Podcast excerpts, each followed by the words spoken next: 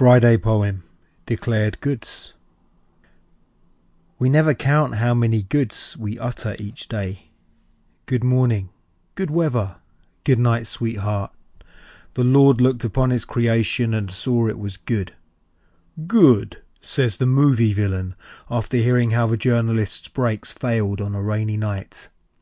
The wholesomeness of the bearded West Country gentleman announcing good gear outside Camden Town Station.